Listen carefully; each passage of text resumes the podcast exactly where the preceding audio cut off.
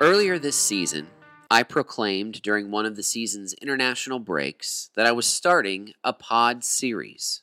I've long lamented the lack of quality commentators during Premier League matches, specifically in the area of examining close plays and telling us why the referee made the calls that he did in light of the laws of the game. So I decided to do something about it and started reading through the laws myself. I got through the first two regarding the field of play and the ball before hitting the proverbial wall. I hit some serious Premier League slash FPL burnout, and I couldn't bring myself to continue the series. But the first episode with those first two laws is still out there in our podcast feed if you're subscribed to go back and find. But thankfully, now the summer has helped. Fun international matches have returned, and I'm ready to tackle my project once again. So let's jump right back in, shall we? Law number three the players. As soon as I open the page to review this law, something stands out to me. There's a picture at the top of the page of Manchester City's starting 11 before a particular match, circa 2018 19, I'm guessing, based on Vincent Kompany's presence. This distracts me, and I find myself staring at the picture for several minutes. Why this picture? Why one so outdated?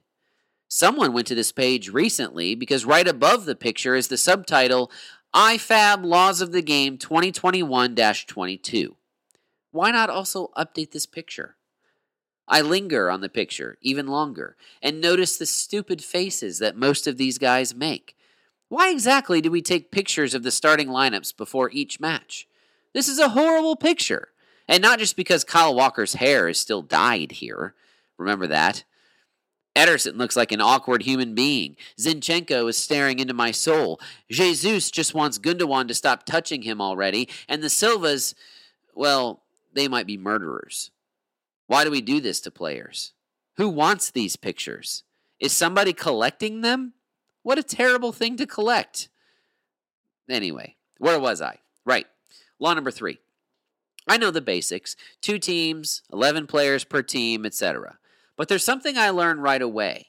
First, you must have a goalkeeper. If a team wanted to employ the hockey strategy of an empty net at the end of the game, they can't. Alisson can come up to score on a corner kick at the end of the game, but Liverpool can't sub Alisson out for an 11th outfield player. It's not allowed. I find that fascinating and unnecessarily restricting. Why not allow it as a stoppage time substitution option? That could be a lot of fun.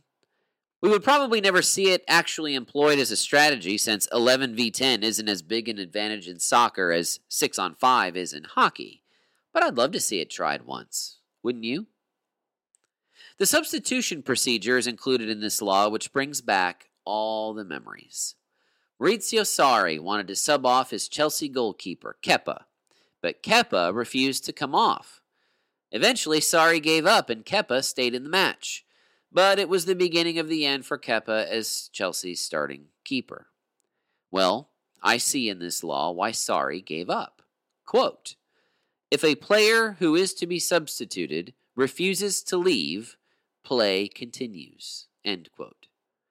Aside from the obvious reasons why this doesn't occur, I'm honestly a little surprised it doesn't happen more often, based on what's here in the law. When you watch a football match and see substitutions occur, it doesn't take long to notice that the new player is sometimes sprinting onto the pitch, especially if a set piece is about to be taken. The law says why. Quote The substitution is completed when a substitute enters the field of play. End quote.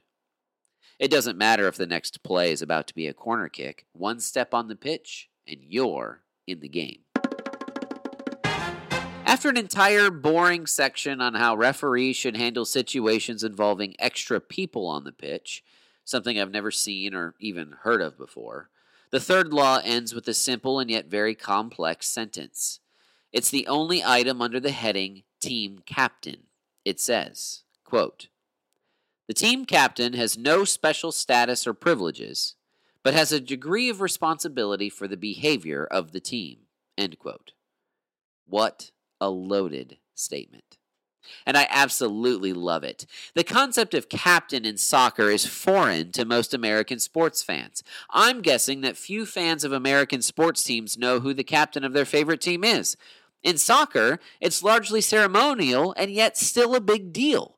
Referees will often seek out and advise captains. Good captains will get in between their players and the referees and speak on the team's behalf. In American sports, coaches get the ability to do this, especially during stoppages of play and timeouts. Those don't happen the same way in soccer, and the captain has to pick up the slack. Like I said, I love it. Law number four naturally follows from law number three. The fourth law is on the player's equipment. The law starts out innocently enough. Quote, a player must not use equipment or wear anything that is dangerous. End quote. This makes perfect sense. The very next sentence begins to outline what can't be worn. It doesn't start out where you might think. Quote, all items of jewelry are forbidden and must be removed. End quote. What constitutes jewelry? We get a list of examples necklaces, rings, bracelets, earrings, leather bands, rubber bands, etc. No wonder I've never seen a What Would Jesus Do bracelet worn during a match. And just to be specific, there's one other thing added here. Quote, using tape to cover jewelry is not permitted. End quote. You just know someone tried that and ruined it for everyone else. The list of equipment that is required is not too surprising, except I love that the shirts must have sleeves. I wonder why that is. With the handball rules as they are, you'd think that tank tops might help referees identify where a player's arm touches the ball. Of course, I'm not sure going to a sleeveless shirt would be great for kit sales. Few football fans are ready to show off their guns in a tank top. The law also gives specific permission for goalkeepers to wear, quote, tracksuit bottoms, end quote. I don't know how long this has been in here, but I heretofore declare this the Alisson Addendum, and enjoy that I have now been able to casually mention him twice in this monologue. I don't remember if I've ever seen a shoeless player score a goal with said shoeless foot, but it's also allowed. We can call this the Joe Jackson addendum. This is not a baseball podcast. Back to goalkeepers. They seem to provide the most interesting equipment related content.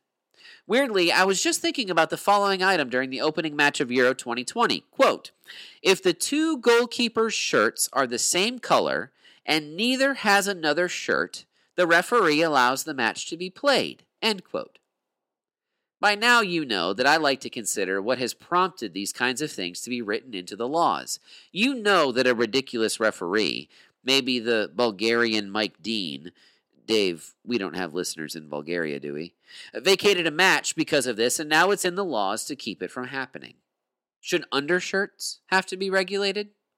Well, they are. They have to be a single color and exactly match the sleeve of the main shirt. Apparently, you can also wear headgear, face masks, knee pads, and elbow pads. I'm a little surprised more Ollie McBurnie types aren't wearing at least one of these things. I get why we don't see them, but I'm surprised someone isn't doing it. Instead, we just get the beautiful head wrap for bloody foreheads.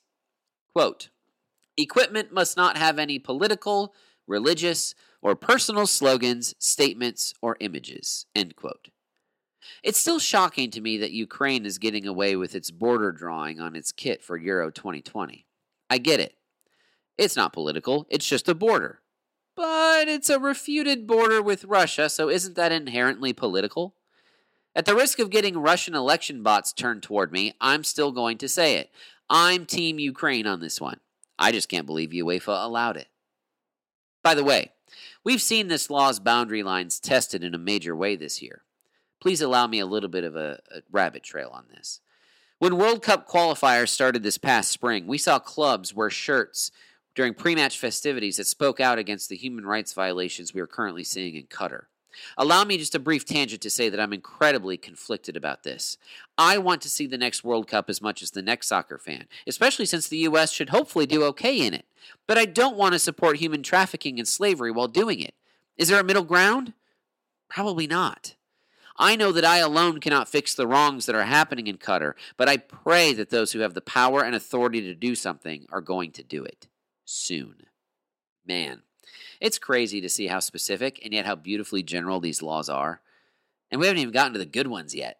Don't worry, I'm determined to make myself and this podcast better by seeing this venture through to the end.